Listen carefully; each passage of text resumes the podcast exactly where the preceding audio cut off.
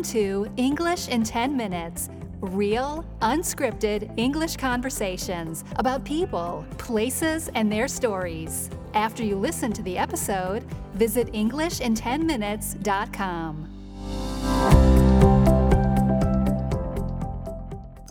Today I have a very special guest with me, my mother Mariam. Mum, welcome. Thank you, Nick. And what we're talking about today is when you took a trip to Europe in 1969 as a 21 year old, so almost 50 years ago this year, 50 years ago next year it will be. And so the first thing I wanted to ask you was that in my generation, it's quite common for young Australians to travel to Europe if they can to see a little bit of the world. In your generation, I imagine it must have been less common. It was less common, but more common amongst um, close to 30 year olds. Okay, but you went at 21. Yes, And so that you were quite young when you did it. very, very young. But I did have a book, Europe on $5 a day. Five dollars. I think these days they have a hundred dollars a day or, or something like that. And do you think because you had European parents, because both your parents were Dutch, do you think that gave you more of the, the idea that you wanted to go to Europe? Absolutely, no doubts. And so they talked about it a lot, and so that gave you a bit of inspiration. No, they didn't talk about it a lot, but they were different from my friends' parents. And I just wanted to see where they lived. Okay, and so you went with a friend of yours. Yes, she was a Maltese work co-worker. Okay, and you travelled by boat, didn't you? Yes, took four weeks.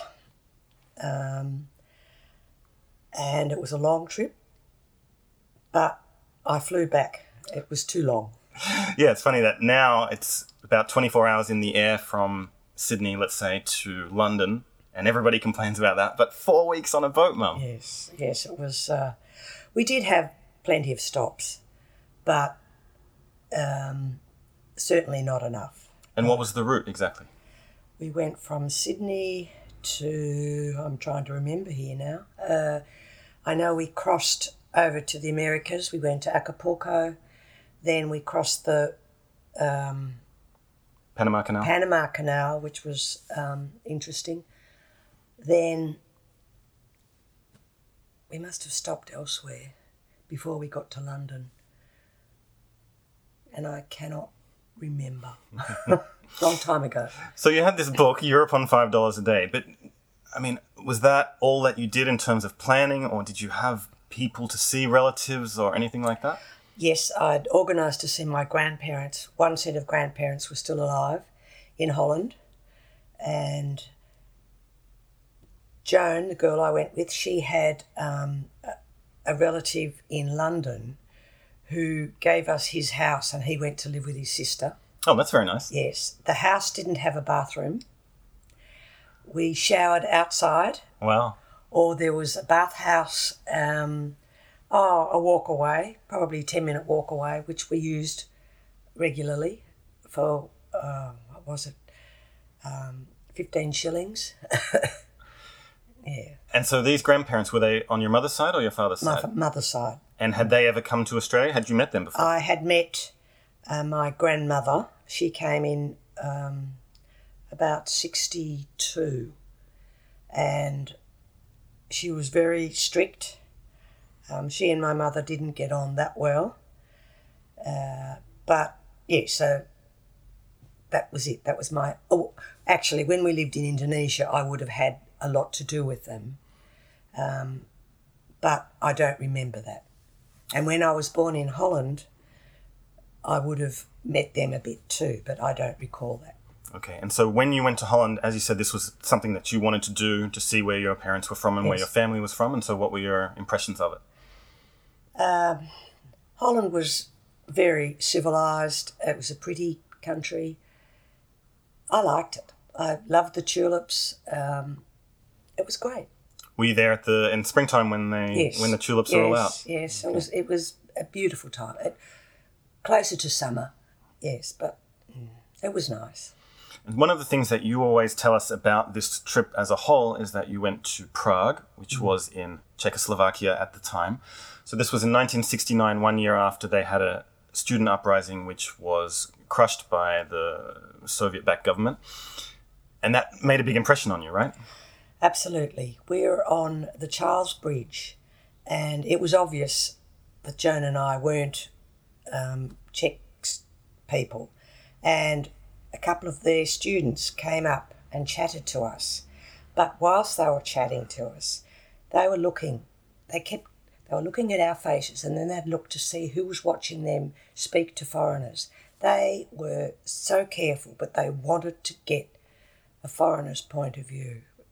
And that really struck me. They were scared.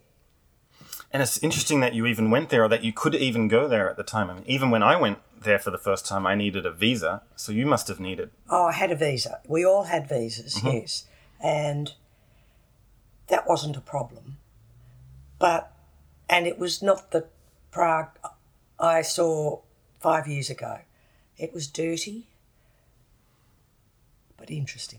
Okay, so yeah, you then went back later on, much, much later on, and so you saw a lot of changes. Mm huge, huge. Um, the people were friendly. There was, yes, the Russians had gone. No probs. Okay, and so from the original trip in 1969, what are the other places that you remember particularly? Or that... Well, I do have to mention that when we were in London, the moon landing occurred. Okay. And the house we were staying in had a TV. So we watched the moon landing um, on the TV. That was fairly significant. And do you remember in the UK were people fascinated oh, by this? Absolutely, absolutely. And at that stage, there was no, oh, this isn't real. It was staged. Everyone believed it. Mm. Um, it was, it was, yeah. The streets were talking about it. And London's another place that you've been back to quite a few times more recently. So, mm. what are the changes that you've noticed there? Well, in the city of London, um, not much, not much. Um, they've kept all the important buildings. Um, where we stayed, it's it's now it, it, was a bit of a slum at the time. Now it's considered um, upmarket, and it still rains as much as it always has. yeah, some things never change. Uh, yes, some things never change. Um, and so, how did you travel around by train?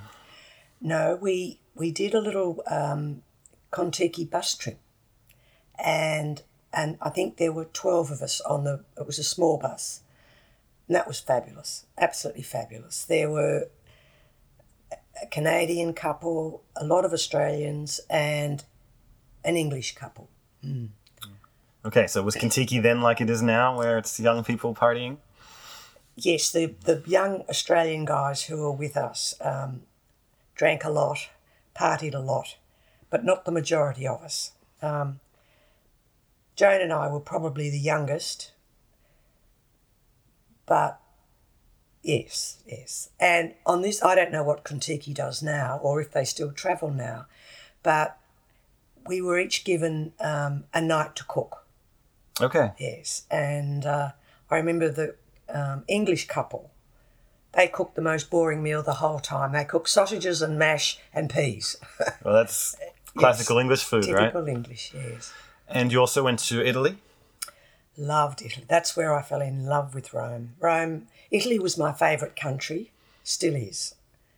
That's amazing because that's exactly what happened to me when I also went yes. to Europe for the first time. And you visit a lot of different countries, but certain ones stay with you or or just um, you just have a special feeling with them and that happened to you with Italy and to me with Italy yes loved it loved the the buildings um, I had never seen so many um, medieval buildings and earlier it was fascinating the whole experience was fantastic okay and so how long did it last overall the the trip lasted six weeks yeah six weeks okay well, thank you very much for telling us about it. My pleasure, Nick.